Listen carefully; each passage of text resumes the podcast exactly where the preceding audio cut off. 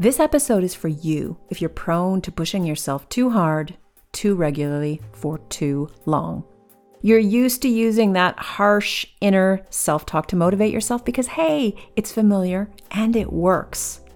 On the outside, you look really successful, but you're tired, like bone tired. You secretly wonder how long this can go on. But you don't have a lot of time to think about it because day after day you're sucked into the vortex of your diary. There's no time to breathe, let alone think. And yet, somehow this very podcast episode has ended up in your earphones. Serendipity, hey? Hi, friend. I'm Dr. Mandy Lehto, and this is Enough, the podcast, a show for overachievers, perfectionists, and anyone who drives themselves relentlessly. If you're ready to do things differently, but aren't sure where to start, you're in the right place, and I'm really glad you're here. Today's highly practical episode is about how we can learn how to better regulate our stressed out bodies. You'll learn why stress gets stuck in your body to begin with and why you end up in that fried, spacey state. I know you know the one. You'll learn how to motivate yourself with self compassion instead of harshness. And yes, it still works, even better, actually you will learn some practical ways to get stress out of your system, including a kissing technique that you've got to try. Stay tuned. And a self touch exercise. And no, it's not that kind of self touch, but hey, you do you. This particular one that I'm, we're going to try today, you can do at work. But anyway, I'm just going to stop that right in its tracks. My guest today is the brilliant Sarah Norad, who's a coach, a mindfulness guide, who's certified at MBSR, which is mindfulness based stress reduction. Her many other accolades include Reiki master, yoga teacher, and I'm pretty sure she's Yoda, frankly. She's also a trauma informed educator. In short, she is the real deal, and I'm so excited to share her with you. I drop us right into the conversation where I'm asking Sarah about the dark side of overachieving, the stuff she sees in her clients that no one else sees because their success looks so dazzling. Ready? Let's dive in.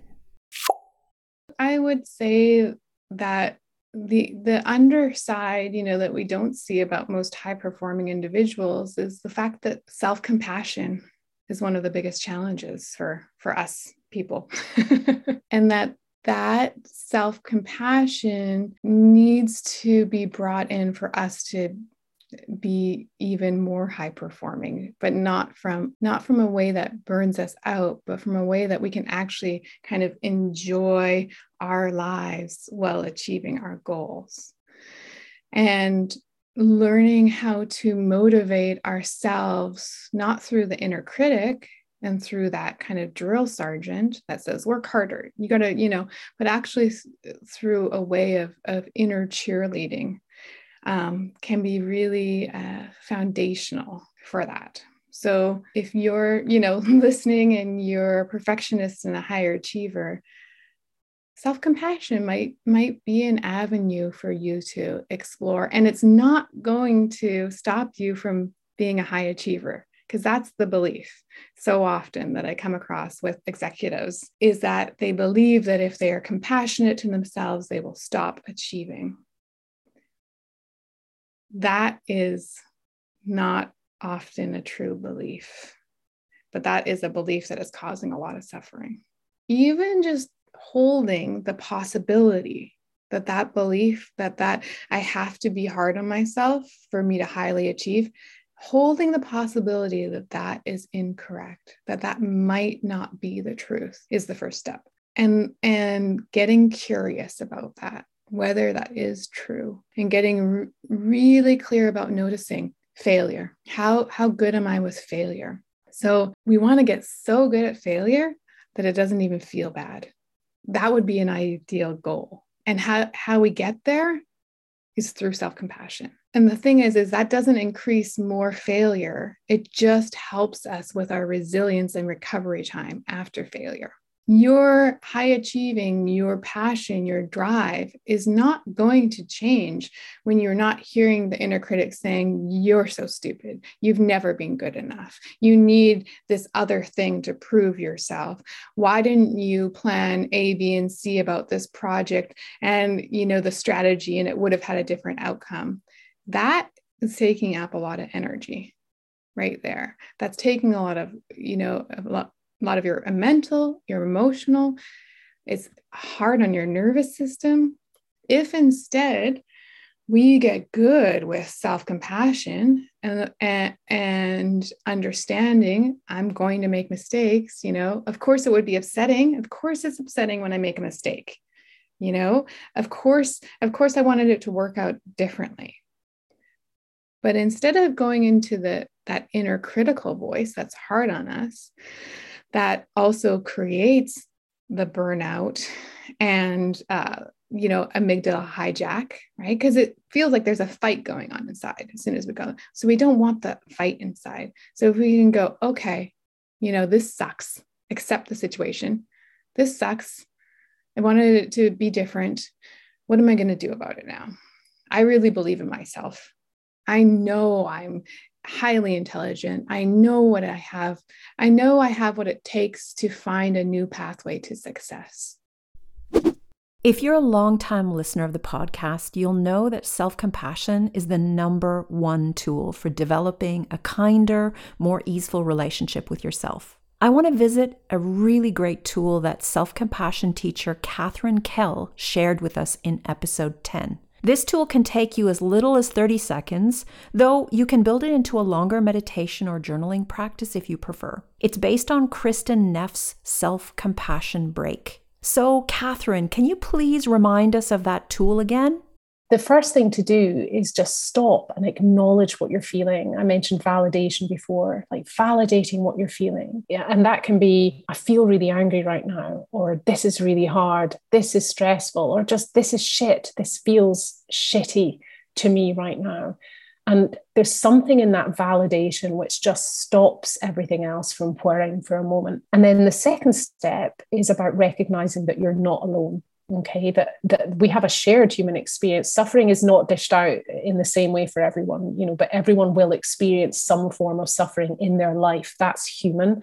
Um, so maybe just saying to yourself i'm not alone or others have felt like this or i don't know i'm not the only one who's ever felt this way. Something like that is step two and sit with that for a moment. And then the third step is really just about being a bit curious about what you need and exploring what you need. So that might just be repeating a mantra to yourself May I be kind to myself in this moment that is hard. May I be kind to myself. May I be kind to myself. Or kind of tune in and say, What is it that I need?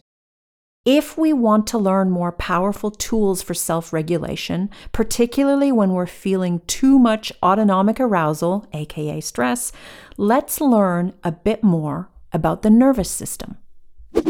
So, our nervous system is foundational to how we function in the world and with ourselves. I like to say it's the filter through which we see all things through. So, that and our hormones. so, those, those are kind of the two double headers. We are really affected by our biology.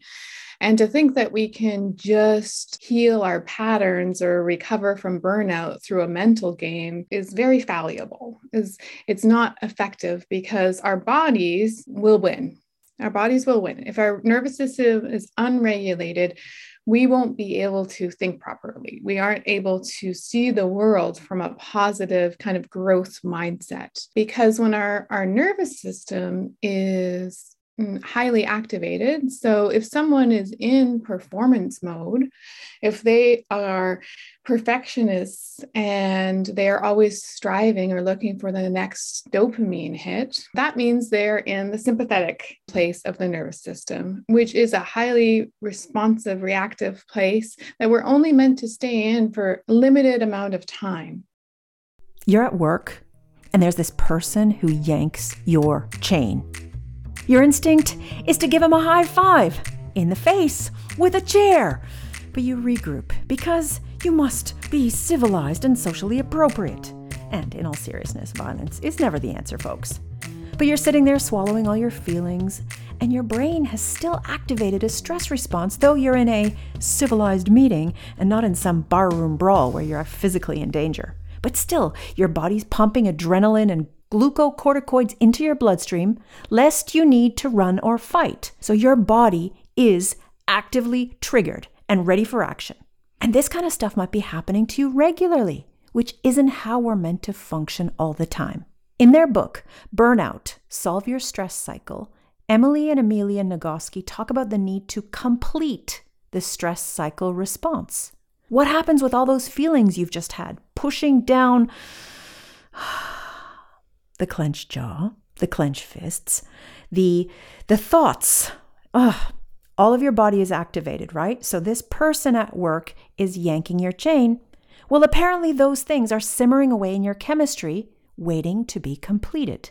So our bodies are simmering in our own stress juices. Here's what Emily and Amelia Nagoski say about the effects on just one system in our bodies, the cardiovascular.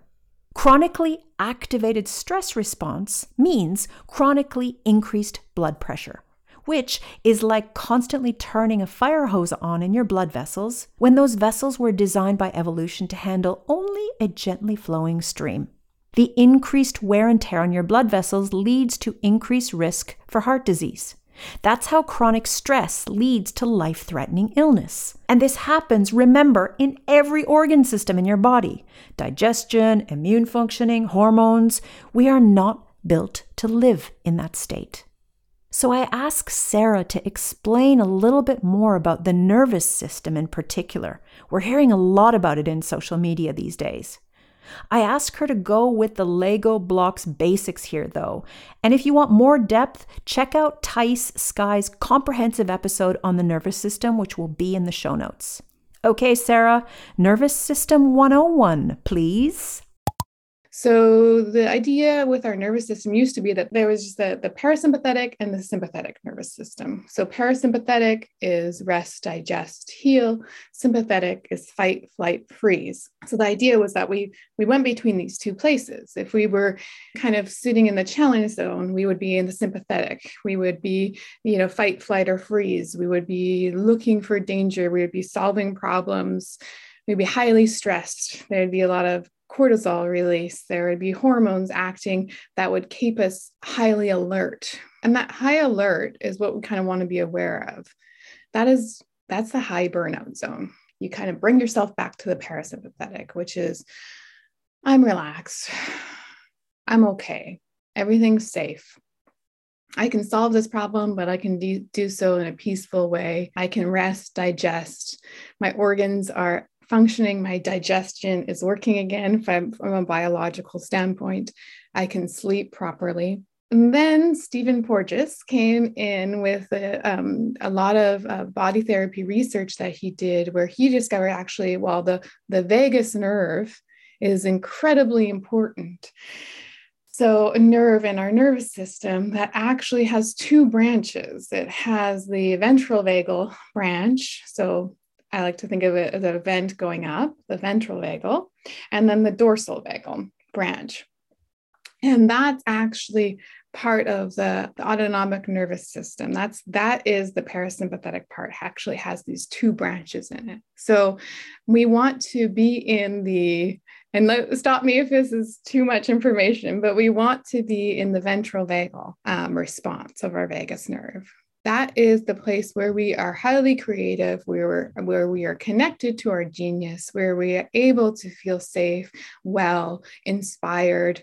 And the key here too is connected, interconnectedness. We have a high sense of interconnectedness and safety when we're in the ventral vagal. So that is the ideal spot for us to hang out in, for us to work from, for us to have relationships in, for us to have our free time in. And, and then the dorsal vagal is actually shut down.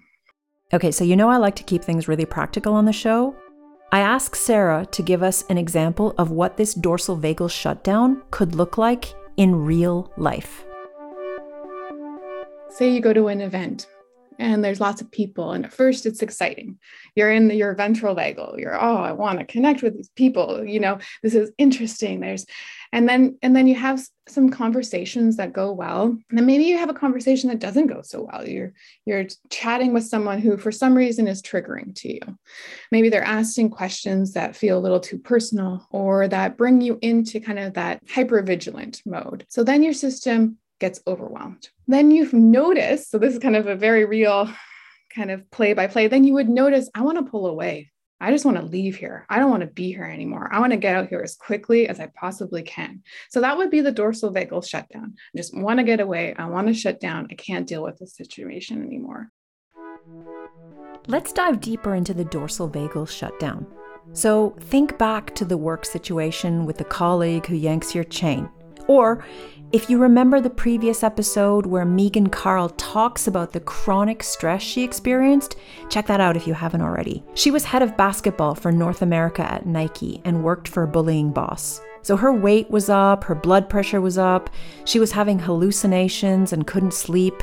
She stopped exercising or finding joy in anything. Basically, she was receding into herself, disappearing. It sounds very much like Megan was stuck in dorsal vagal shutdown. And remember, this is a state we're meant to pass through, not set up camp in. And it sounds too like Megan wasn't completing her many, many stress cycles, so it all starts to compound internally. Just using her example here to try to make it real for you. So, our guest Sarah explains how, in cases like this, when we push ourselves too hard, too long, our system tries giving us the memo to stop and return to ventral vagal, to that place where we can recover. Let's get back to Sarah. We can't stay there for too long. It's, it's really hard on our bodies um, because of the hormones that are produced there. And, and we're meant to regulate. We're meant to go back and forth. That's the thing about all these different areas is we're meant to move through them. We're not meant to stay in one area. But unfortunately, our high performance culture really tends to us staying in the sympathetic. So then we get, we start to get burnt out. Then we start to feel depressed. Maybe we notice the anxiety first. Then that would encourage the kind of the the dorsal vagal to bring us back into shutdown. So it's trying. So when we look, if we can befriend our, our nervous system functions and actually say it's actually trying to balance us. It's actually trying to give us a note like, hey, you know, this is too much. You've been going too hard for too long. This this isn't actually healthy. So it pulls us back into kind of a shutdown mode. So, how do we create a new pathway to success that doesn't involve pushing ourselves so relentlessly? Well, self compassion, as we discussed. So, you've got that three step practice to keep up your sleeve. Emily and Amelia Nagoski, the authors I referred to earlier, offer a few suggestions in their book on how to complete our stress cycles. Number one, physical activity. Between 20 and 60 minutes most days should complete the stress response cycle. Number two, positive social interaction. So look for opportunities in your day to offer a compliment or do an act of kindness, for instance. This will reassure your brain that the world does have safe places. Number three, laughter. And I'm talking proper belly laughs. It regulates your emotions, so call a friend who cracks you up or watch something hilarious on Netflix. Number four, affection. The authors refer to 20 second hugs, which might sound excruciatingly long, but it lowers blood pressure, heart rate, and improves your mood. So, yeah, you might want to choose your person carefully with that length of hug in mind. It might be a bit weird with Uncle Larry, who you only see at weddings and funerals. Just saying. Anywho, if you're in a relationship, you can also try kissing your partner for six seconds every day. And that's like six seconds in one go, as opposed to six times one second pecks on the cheek. This tells your body that you are safe because you wouldn't be doing a lip lock with anyone for that long unless you felt really into them. So, this six second kiss every day can also help you to complete the day's stress response cycle. So I like the idea of stacking some of these practices together, like working out, plus some compliment giving, laughter, a long hug, and a sizzling smooch every day. Next, Sarah is going to give us another powerful intervention the breath and how to use it to help regulate your system. So, Sarah, give us a practice, please. One of the, the simple ones that I like to teach right off the bat is belly breathing. And what can be really good to get into into the body, connected to the body too, because sometimes when we're either highly stimulated in the sympathetic or shut down in the dorsal, we really don't feel our bodies much anymore. We have either kind of checked out or we're just vibrating at such a high level that we don't notice what's here. So, the body can be a really good grounding tool to bring us back into our healthy ventral vagal place. So, uh, you can do it now, and the audience can do it too. So, you can place a hand, one hand on your chest, just lightly there, and then one hand on the belly. And I just want you to just notice where you're breathing. So, which hand is moving more when you breathe? Mine is my chest. Okay. Yeah. Actually, mine too. So, we're both a little more stimulated right now, which makes sense, right? We're having this conversation and um, we're engaged. So, to kind of relax us a little bit more, we want the lower hand to be moving too. We want our belly to be moving. So, usually, if our upper hand is moving, we're breathing in our chest. So, and we're, and those are shorter breaths. So, that's stimulating the sympathetic nervous system. So, we want to calm it down more. And one really effective way to do that is longer breaths into the belly. So, you can just start imagining that you are breathing into that lower hand. So, affecting that lower hand by filling your, your belly like a little balloon on your inhale and on your exhale, just letting that balloon deflate.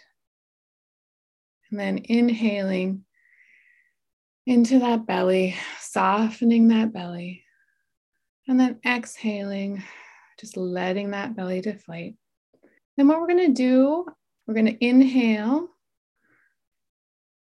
And then I want you to exhale, make that exhale a little bit longer than your inhalation. And then again, so say if you inhale for three seconds, one, two, three. I want you to exhale for four seconds. One, two, three, four. Inhale for three. One, two, three. Exhale. Let that belly release for four. Good. Then you can just bring the hands down on your lap beside you. Just notice how you feel. I'm still breathing more in the belly. And okay. it's amazing how, just even in a couple of breath cycles, it can really feel very grounding. Well, and we're giving ourselves a moment to pause too.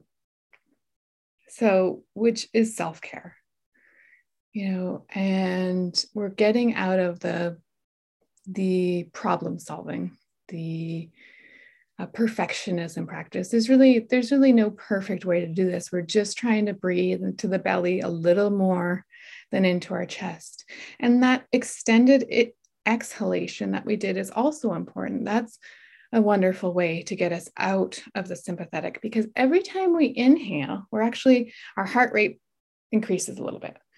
When we exhale, our heart rate decreases a little bit. So, if we can extend that exhale a little bit more, we're calming our system, we're calming our nervous system. We're building that resilience to come out of the sympathetic and back into the ventral vagal. So, another technique that I like to teach is called the havening technique. It belongs to a larger group of methods called uh, psychosensory therapies. So, it's supposed to be a healing modality that helps individuals with um, kind of recode traumatic neural pathways. So, fancy way to say it's soothing, it soothes you. There's actually three movements in this practice. They're very simple. You can do them anywhere. I'll share the first one with you because you don't need to do all of them. But basically, um, what it is, is you give yourself kind of a self hug. So you can put your right hand over to your left shoulder as, or as close as it goes, your left hand over to your right shoulder or as close as it goes. So you kind of have this self hug with your arms crossed in front of you. And then you just slide your fingertips down each side of the arms down to your elbow. And then you bring your hands up again to your shoulders or as close as possible as you can get. And then you just slide them down to your elbow. And you just keep doing that action. It's almost like when someone would be comforting a child, or you would be receiving a hug from someone and they're soothing you through, through running their hands, you know, along the sides of your arms. So we're doing that to ourselves. Let your body get a little heavier. You can even close your eyes. And I like to encourage clients to use like a mantra, like, I am safe one other one, which is kind of a cognitive practice. So it's called setting your reticular activating system. We have this neuron bundles, again, the, the base, the back of the, the head, the back of the brain. So that actually filters information. And filters actually a very small amount of information so that we're not overwhelmed, which is great. We need that. We need filtering systems um, within our within our body, within the machine that is us. The thing about the reticular activating system and these neuron bundles is that they get habituated, which is, you know, the idea of kind of neural pathways, neuroplasticity, but they get stuck seeing, filtering the same information. So if we have been living in, you know, that um, sympathetic or that shutdown and being having negative thoughts or seeing problems or trying to solve problems all the time, that's what our um, reticular activating system is going to be filtering and looking for all the time. We just need to retrain our reticular activating system to filter different things. So, this is actually the science behind why gratitude lists work why people are so you know that was a huge thing right? Oprah was on it all the gratitude gratitude right? Because we're retraining then those neuron bundles to see the good to notice the good. What you can just begin to do is you can start listing the things that you would like to retrain your brain your reticular activating system to filter in so what I like to do, you know, you can you can look for things that you appreciate about yourself that you did well that day. So you're not looking for problems to solve. You're not looking for dangers. You're not trying to figure things out. You're appreciating. You're shifting into appreciation. So say, you know, wow, I had a really great conversation with Mandy today. I really enjoyed a moment where I just stared at the trees whatever it is, you know, oh, I'm really in my routine of brushing my teeth twice a day. It can be the simplest or the biggest things, you know, oh, I, I like the feeling of my sheets on my leg. Whatever it is, you're just making a conscientious list of kind of positive things to note that feel, that help you feel safe and secure. And, you know, you can do that 30 seconds to five minutes, and that's it. If you did it twice a day, that would be incredibly helpful to help shift out of the kind of the amygdala hijack, the fear that starts to happen when our nervous system is unregulating. I especially love this rejigging our reticular activator exercise, which retrains us to see a more balanced view of life rather than our brain filtering for threat and what sucks and what could go wrong all day long. I've started doing this exercise for a couple of weeks since I recorded this episode with Sarah in those little down moments of the day, like while you're waiting for the kettle to boil, or when you're brushing your teeth, or standing in the shower, or before falling asleep. I ask myself, what's brilliant in my life right now? Or what am I really grateful for today? Or what am I really looking forward to? Things that are positive, things that are good. And as soon as I ask myself the question, bada bing, bada bang, the answers come hard and fast. So it's not like there's a shortage of good stuff. Who knew? For the overachievers and perfectionists in particular, and this is purely from my sample study of myself and my many coaching clients, there's this tendency to fixate on threat, on what's wrong, on the failures, on where things are lagging or where they're not where they, air quotes, should be. And this can feed us into using negative drivers to motivate ourselves, which has the knock on effect of driving the overgiving and overdoing behaviors that can land us in the sympathetic or the dorsal vagal state that Sarah's been teaching us about. I ask every guest to lay a brick of wisdom, and whatever you're present to right now that you would like to leave with listeners, it could be a phrase, it could be a thought it could be a mantra, it could be a practice. And without getting too cerebral about it, like just checking in what really feels like it's present for you for listeners in this moment, what would you say? You know, I would say a mantra that can be taken on for just, you know, the things that we've talked with today about the nervous system and is is my body is my friend. So the more we can befriend you know our different stages of, of reactivity and stimulus and shutdown and hyperarousal the more we can learn how to work with them in a kind of highly productive and growth producing way. And using compassion is always the best approach for for this work and knowing that all the systems of our body are highly intelligent and that they are trying to guide us some way in some way. So we're not bringing in regulation to try to control and suppress. We're actually bringing in regulation to befriend and support. Well, wasn't that just a fruit salad of ideas for you to take away? Which one are you going to action? The six second kiss, maybe? Or the reticular activator rejig? The belly breathing, maybe? I love the simplicity of using something we need to do anyway, like breathing, to self regulate our stress response and to help complete the stress response cycle. Sarah's belly breathing exercise lines up with one I learned recently from Dr. Andrew Huberman, the Stanford neuroscience professor, where you take in two deep inhales through the nose with no exhale in between. So you inhale, then you inhale again, and then you exhale your lungs to empty through the mouth. He says that this activates the neural circuits specifically for calming. So maybe stack on a 20 second hug and some belly laughs. Get creative.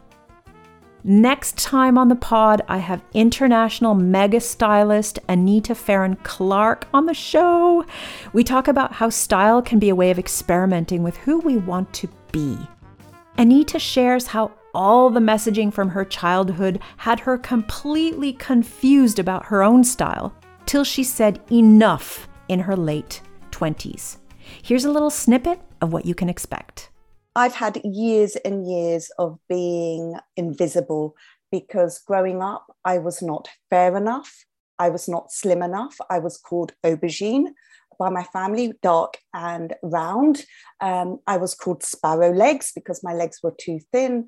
I was subject of a lot of racism. I was called Packy and the N word at school, blah, de, blah, blah.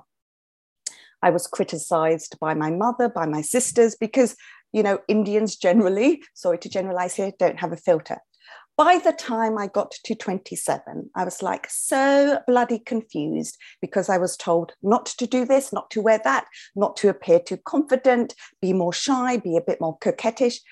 Then it comes to a point where you are so confused in your mind that you think, do you know what? I need to just find my own way. I'm looking forward to sharing Anita with you in two weeks. And in the meantime, find Sarah Norad on Instagram and on her website, sarahnorrad.com, and share this episode with that person who you know is super successful, but is also really hard on themselves. Their nervous system will thank you. Thank you for listening. Let's do this all again in two weeks.